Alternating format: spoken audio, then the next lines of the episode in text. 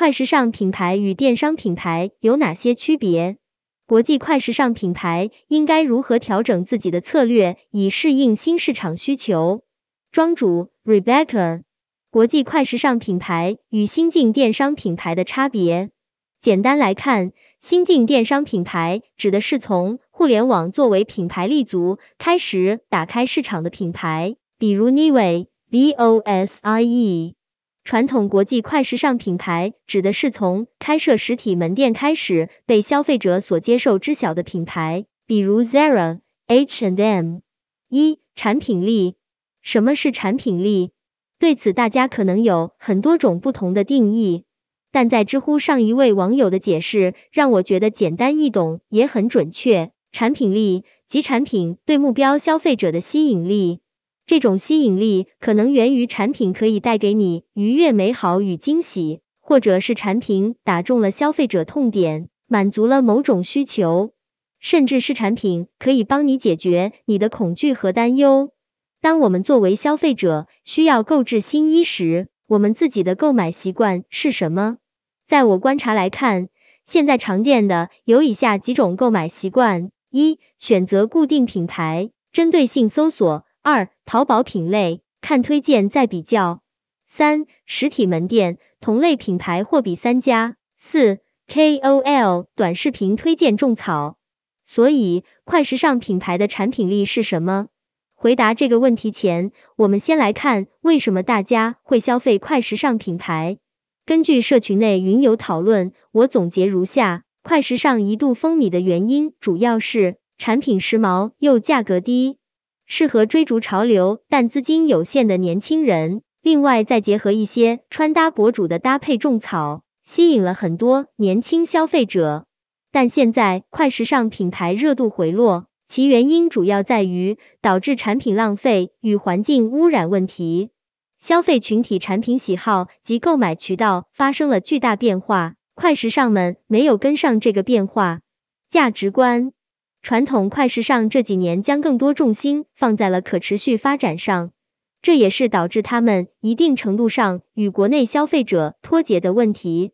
毕竟像 H and M、Zara 们的主战市场主要在欧洲，而欧美大企业均将可持续发展视为战略目标，而国内消费者还没有普遍意识到可持续发展的重要性。有云友提出，两年前 H and M 开设了旧衣回收箱，以及更换上了环保系列，吊牌做得非常清晰明了。虽然目前这些方法还有待改进，比如可以就相关的环保系列给出更明确的中文解释或表达等等，但说明了快时尚行业已经开始求新求破。这不仅仅是 H and M 在就产业引发的环境讨论，探寻解决问题。其他快时尚品牌其实也都在寻求解决办法，这些解决方法在我看来还亟待完善。前期的可持续有没有做到真正的循环，我不清楚。单单用旧衣物换消费券的方式，好像还是在促进消费，而并没有告诉消费者什么是真正的可持续。换句话说，快时尚产品的可持续发展性在中国市场得到认可，还需要时间。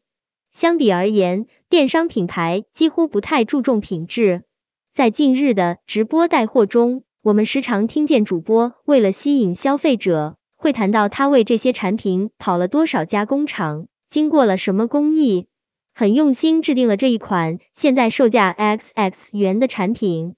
这其实都是在打造产品力。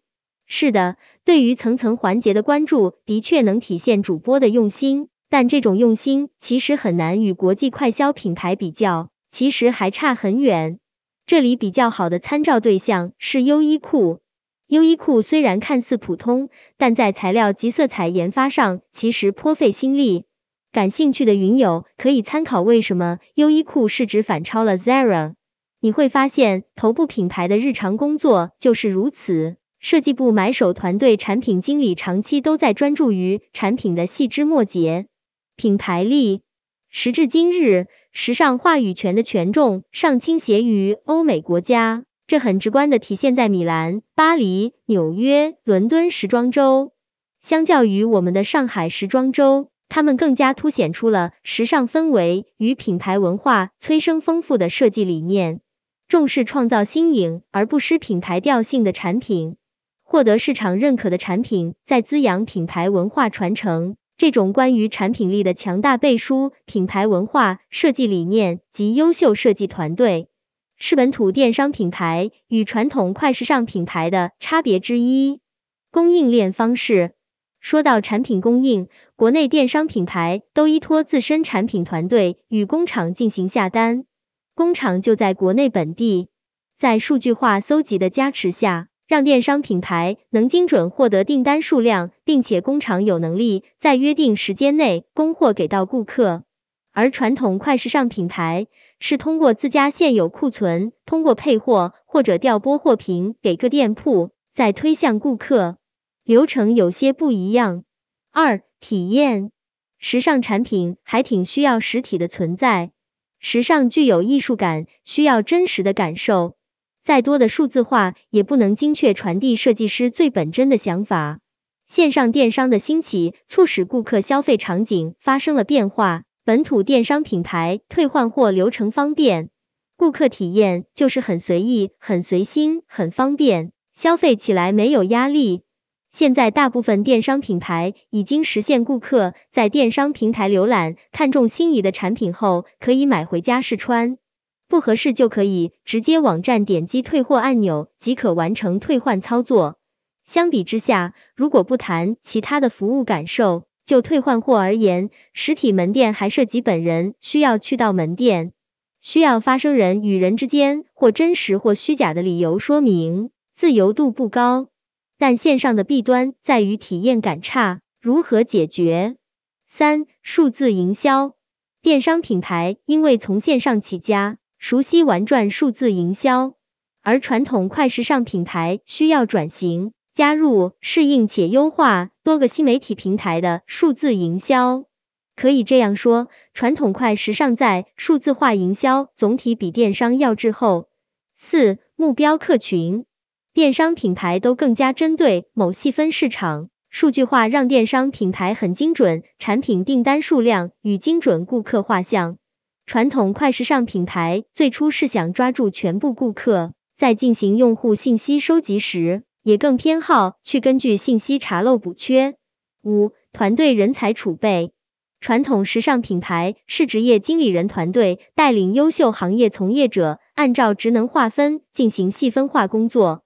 新晋电商团队没有臃肿的组织架构，往往是由关键人物如品牌创始人。品牌设计师等直接全方位参与品牌运营，但其实，在专业度与团队完整性，在初期两者之间有很大的差异。